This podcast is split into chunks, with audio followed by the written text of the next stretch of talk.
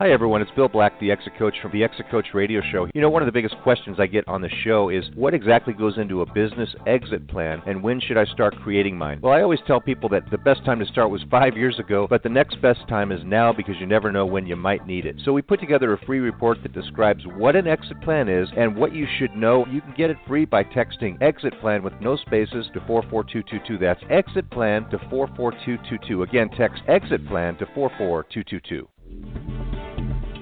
Welcome to the Exit Coach Radio Show, the show for baby boomer business owners who are looking for cutting edge information as they plan their three to 10 year business succession and exit. Every week, we interview top professional advisors for their best tips, strategies, and precautions so you can be well planned. And don't miss our one minute Exit Coach tip of the day on exitcoachradio.com. And now, here's your host, the Exit Coach, Bill Hey everyone, thanks for joining us today. It's always a pleasure to have you with us. We uh, have some interesting ideas for you today. You know, there's there's more than one way to get out of your business. As you know, we always talk about the fact that there's, you know, if you're going to plan to get into a business, you should be planning how you're going to get out of that business. Uh, not just uh, the year before or a couple months before, but years before However, sometimes situations occur and you realize you just can't uh, easily sell the business or get out of the business, and you need an alternative strategy. And we're going to talk today with Bruce Dobb of Concerned Capital about such a strategy. Uh, Bruce, I will welcome you onto the line. Thanks so much for joining us today. Oh, thank you very much, Bill. Bruce, it's a pleasure to have you on, uh, and uh, I think uh, we're going to have uh, you have another uh, guest with you, do you not? Yeah, uh, you know what? Who's arriving now? It's Tomas Duran. He's the president of Concerned Capital. I'm a partner at Concerned Capital. We've been around since 2003.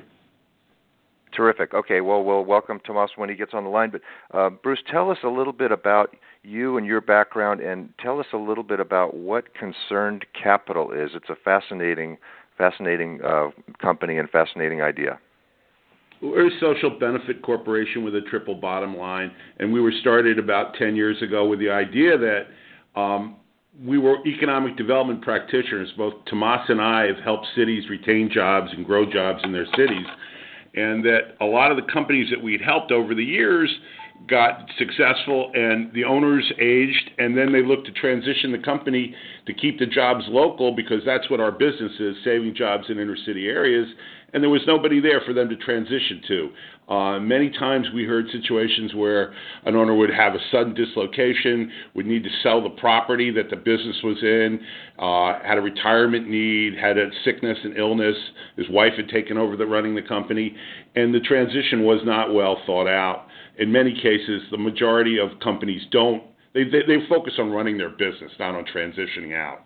Um, mm-hmm and the brokerage community was kind of blind to the idea that the employees would wanted to keep the jobs local. Most of them were just interested in getting a commission for the sale of the company and not trying to do an economic development mission. So Concerned Capital is really born with the idea that we were going to perform a service for cities and uh, and communities that wanted to help keep the jobs there, and that's what we do. We're not we're not real estate brokers. We're not business brokers. We really help transition companies. In many cases, the owner knows who he wants to sell to, whether it's children or whether it's uh, key employees, and we and but he just doesn't have the tools. He or she doesn't have the tools to do it, and that's where Concerned Capital comes in, and we assist them. We welcome brokers. We work with all kinds of brokers to make sure that they do get paid in transactions, but our our, our primary focus is in keeping the jobs local. Well, that's terrific, and you know you're right. It's for every planned transaction there are a large number of unplanned transactions, things that just happen to people or situations that come about. And they, if they need to, um, if they try to, you know, liquidate in a hurry, uh, it doesn't always pan out to be beneficial for their family financially. I mean, rarely does it.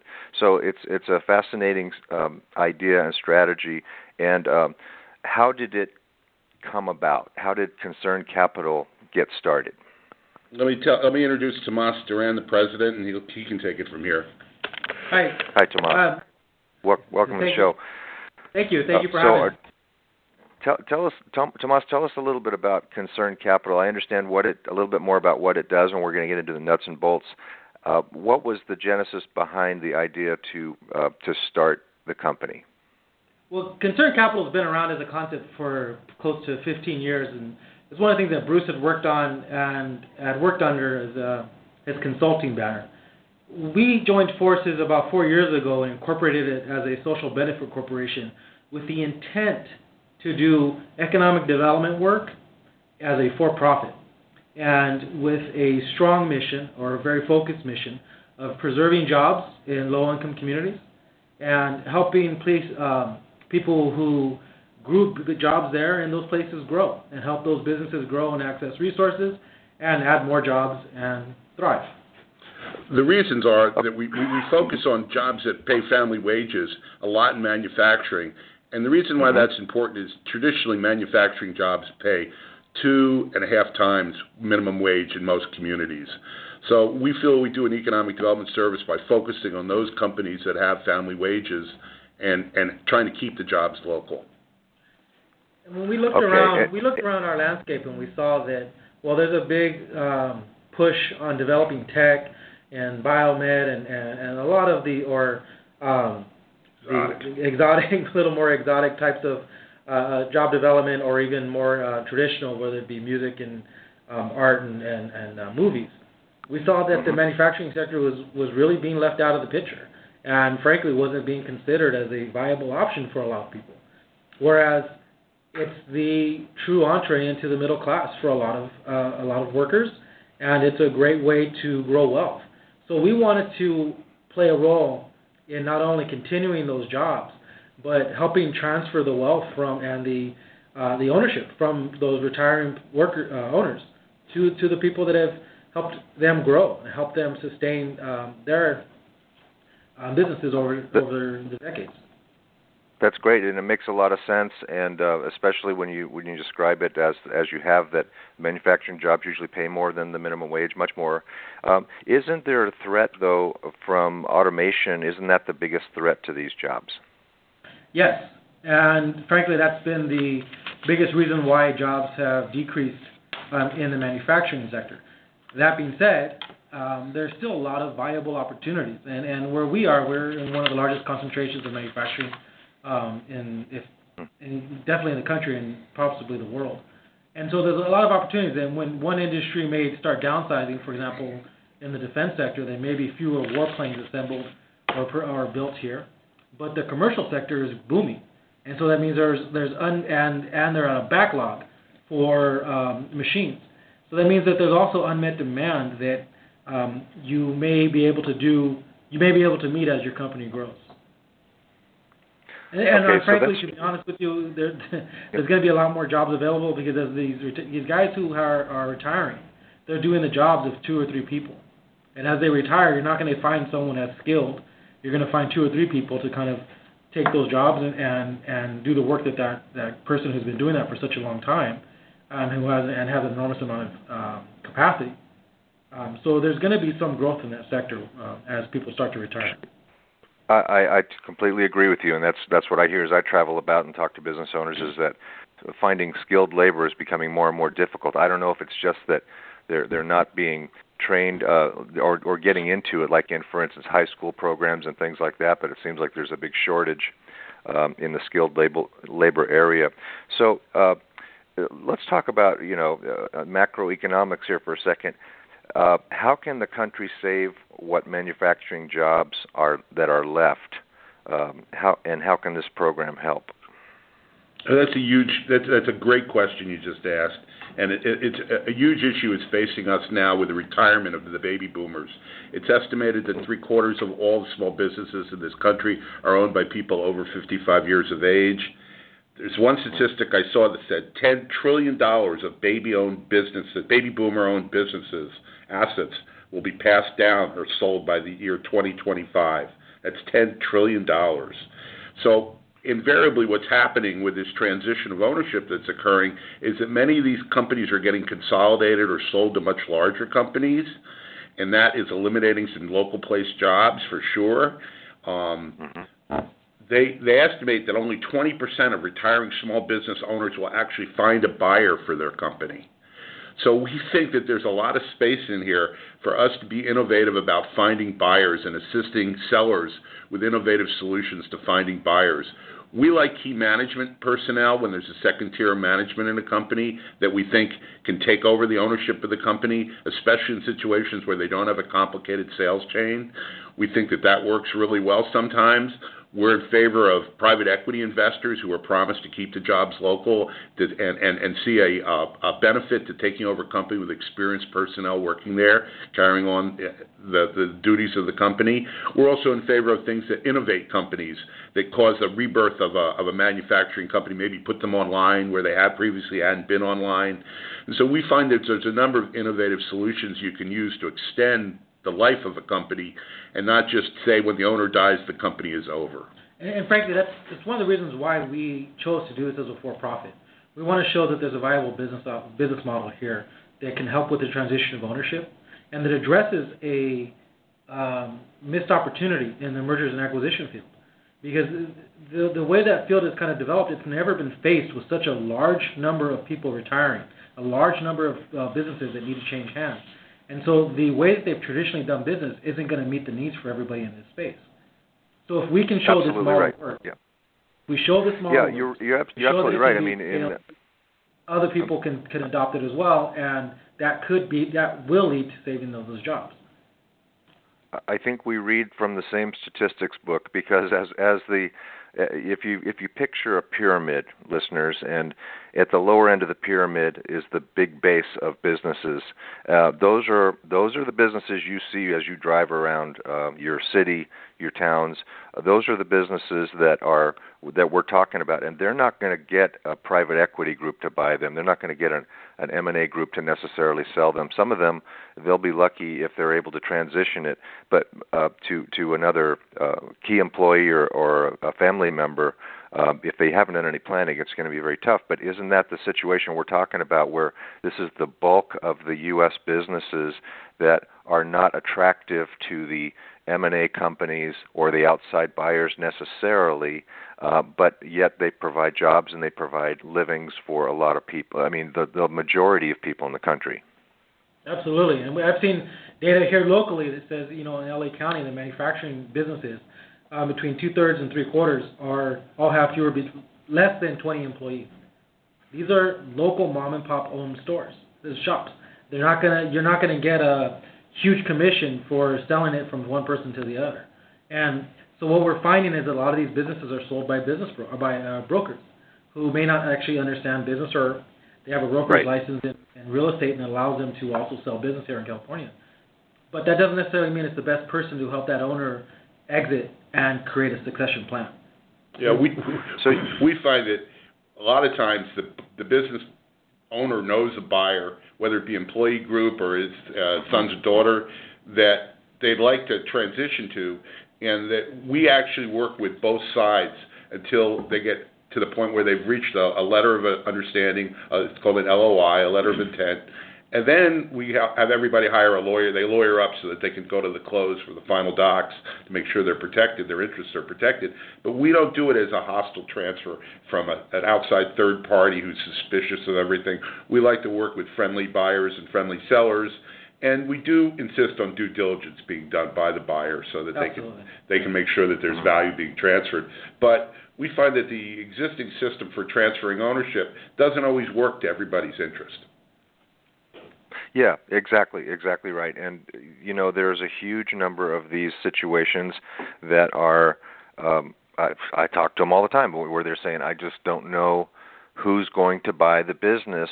And so, now let me ask you a question. So, the name of the company is Concerned Capital, and I like I like that name. Uh, it it to me it, it mean uh, is are your services for any business owner um, of a certain size or, or in any situation, or do you really like to come into situations where there's, uh, you know, you, you need a creative outcome from a situation?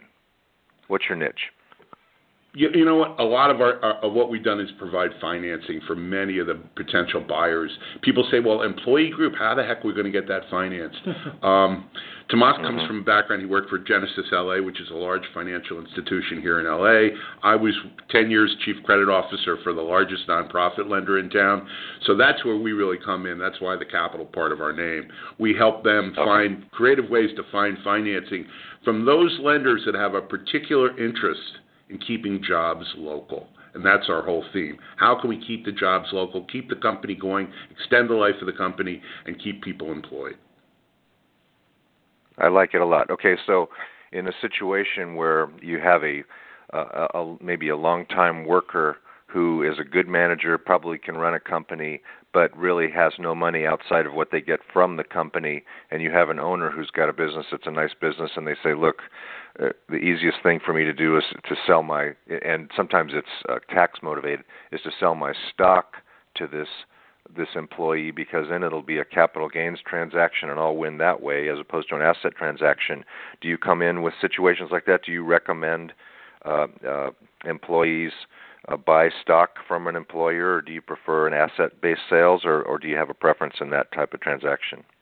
You're preaching to the choir here, Bill. That's our strategy. Whenever possible. See, outside third party investors are very leery of taking over a corporation lock, stock, and barrel because they don't know what's in the corporate shell. What we figure is that a long-term employee kind of knows what's going on with the corporation. They've been there for a long time. When possible, we'd prefer that we transition the company so that the owner gets the most favorable tax treatment he can get for the sale of his company. Yeah, and that's what that's what a lot of owners are looking at these days. Is they're looking, they're just saying, look, I'll pay one fair tax. I get that.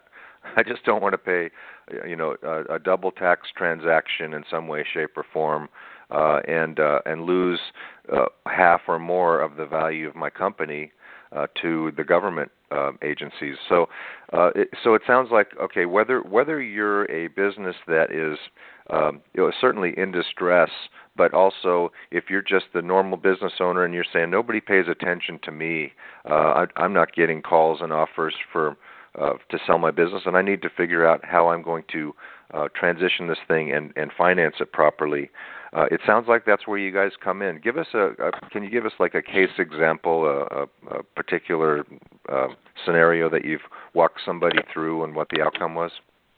Yeah, there was a uh, food producer here in um, in the LA area that was family owned and was closely held. It had been around for 40 some odd years, and the key managers, uh, production, uh, uh, I'm sorry, uh, production, um, delivery, sales, and the actual uh, recipe guy had been around with the company for more than 25 years. Um, the owners were um, the actual founder passed, and the children were running the operation. And the children had other careers. They were not. They went off and have professional careers, and they didn't want to operate the business. And so the business had been kind of been running in absentia and these guys who were the key managers saw a lot of opportunities for new sales, for running more efficiently, opportunities uh, and knew about equipment that needed to be replaced or needed to be serviced.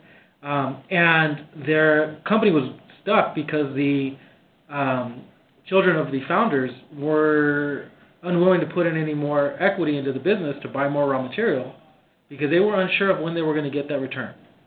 And mm-hmm. so honestly, they were kind of keeping it alive uh, or keeping the company going until the uh, their mother, the wife of the founder, uh, until she passed. I think I, I believe was their thinking, so that she didn't have to um, deal with the closing of this business that had been their life for the last forty some odd years. And it got to the point where they just couldn't sustain the business anymore, and we were invited in to come and talk to them about how they can access other sources of capital. And what we found as we were talking to them is that there was interest from the key employees to purchase the business. Um, there was interest from the family to sell. And what we were able to do was to help them um, come to uh, come to terms with what that would look like for both sides. Meet the needs of the family, and meet the needs of the um, the mom who was in hospice, and so that the daughters could ensure that there was ongoing income to um, meet her uh, uh, um, uh, needs, needs and quality of life. um, at the same token, also preserve the legacy that the family had developed because they, as an, uh, uh, had enjoyed very good um, a reputation in, in the space. The other thing that they had was they owned the land, they owned the real estate, and the real estate was um, outvalued the value of the business. And so the pressure on them was, why don't we just close the business and sell the real estate and walk away? And so sure. we had to, uh, we were able to help them see that, you know, transitioning the business, setting up a, a long-term lease which ensured ongoing income to the family, um, and letting these guys who had been running the business themselves take over and start putting their own capital in was the best outcome for everybody involved. The end result was that sales went up. Um, they were operating at a third of their capacity. They they basically hired up a whole new shift. Their sales went up by 60%. Um, the people who were the, were buying their product were so excited about this transition and this new opportunity and, these opportun- and that these entrepreneurs were were um, now taking ownership that they were willing to pay um, on delivery. Um, they were, you know, very COD. very supportive. You know, yeah, yeah, COD. Um, and when they told the mother who was in you know hospice that they had sold the business to the employees, she responded. She's like, "Yeah, that that's kind of what we always intended. That these people who had been with us for decades, that we watched their children grow up and become adults, mm-hmm. That transitioning this business that we all built together to them made a lot of sense, and she was very happy with that outcome. Um, she actually used a phrase uh, there, uh, a phrase, the land, the land, the, the uh, a phrase from a, a Mexican um, uh, general Emiliano Zapata that to basically said the land belongs to those who work it. And from her perspective, it was you put in that kind of work, you should have ownership over over kind of what, what you built, and she was excited that that happened. So, I mean, we, we uh, we have other stories too. I mean, there's a lady who who ran a company really as a general manager for 15 years. Came over. She she she she had no college education or formal training, but she came to that plant and learned all the equipment. She was just good mechanically, and uh, it was a large uh, manufacturer of molding for uh, for uh, uh, photographs and paintings and things, and it was a wood manufacturing company.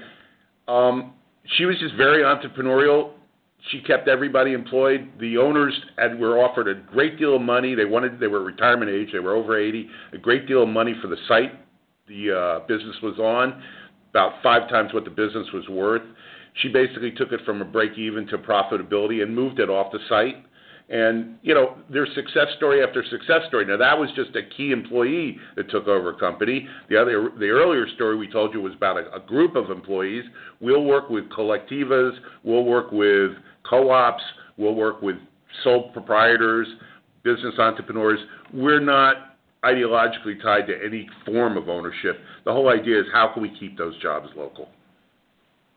And, you know, and, get, you know uh, whenever Bruce uh, uh, publishes an article in a little daily journal, we'll get calls from um, family offices. You know, these guys who um, who have built businesses, sold the business, and then are sitting on their cash and kind of living off of the uh, the interest from their cash. And they'll call and say, "Hey, I, you know." my family had a manufacturing company. We built it up. I sold it. I'm bored. Do you, do you know any businesses I can buy locally that you know I can kind of get back into it and not necessarily be the guy who's there every day, but kind of guide it and be more the owner. So, mm-hmm. And yeah, exactly. So and so what and and we find that there's a lot of people, a lot of interest in buy in buying these businesses.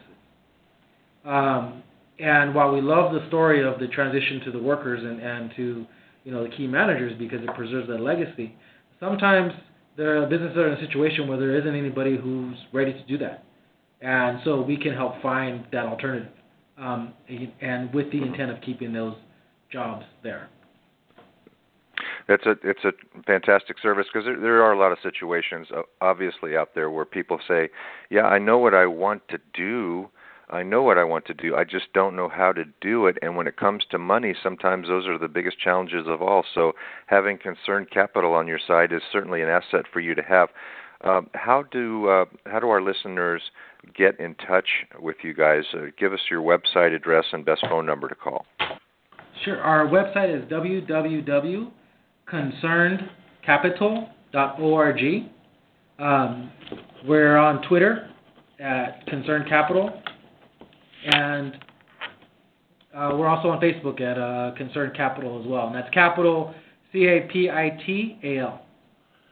Yeah. Okay. You know what? For your listeners, if they'd like to reach us, we're going to give you a cell phone number to call. Area code three two three eight five five nine four four five. Bill. Area code three two three eight five five nine four four five. Or they we'll be more than glad to take a, an email from them as well. My email address is my name, Bruce Dobb at Yahoo. It's nine letters, B R U C D O B B. Tomas, you want to give them your email address? Uh, yeah, it's just T Duran, like the the music group or the fighter Duran, D U R A N, at concernedcapital.org. Terrific. Uh, you know, uh, I would urge you if you're listening to this and you're thinking, you know, uh, I I can figure out uh, who I want. I know my target. I know my timing. I just don't know how I'm going to get the the capital to make this thing work. Uh, give Bruce and Tomas a call, or check out their website, concernedcapital.org. Check it out, and maybe uh, get some ideas and uh, and talk to them about how you can solve your most difficult situations. Keep the American dream alive. Uh, you know, we never count the American business owner out. They're the toughest people out there, and uh, you you deserve solutions to uh, to problems. Whether you're in a situation of distress where you really need a buyer in a hurry and you need to figure things out because something's happened to you or something's happened to the owner, or you're just sitting there going, you know, nothing seems to to make sense of how am I going to get this to the next generation. So thank you, uh, Bruce and Tomas. Thank you so much for joining us today and and enlightening us as to what you do and how you keep the American dream alive. Thank you for having us. Thank you, Bill. All right, we're going to take a short break. We'll be right back after this, so please stay with us. Hey, everybody, it's Bill Black, the Exit Coach from the Exit Coach Radio Show. One of the questions I get asked the most is how do I grow the value of my business? I'm so busy working in it, I need to work on it. So, we've created a special report for you on 10 tips to grow the value of your business. Just text the word drivers to 44222 to get a special free report right to your inbox. That's drivers to 44222. Text drivers to 44222.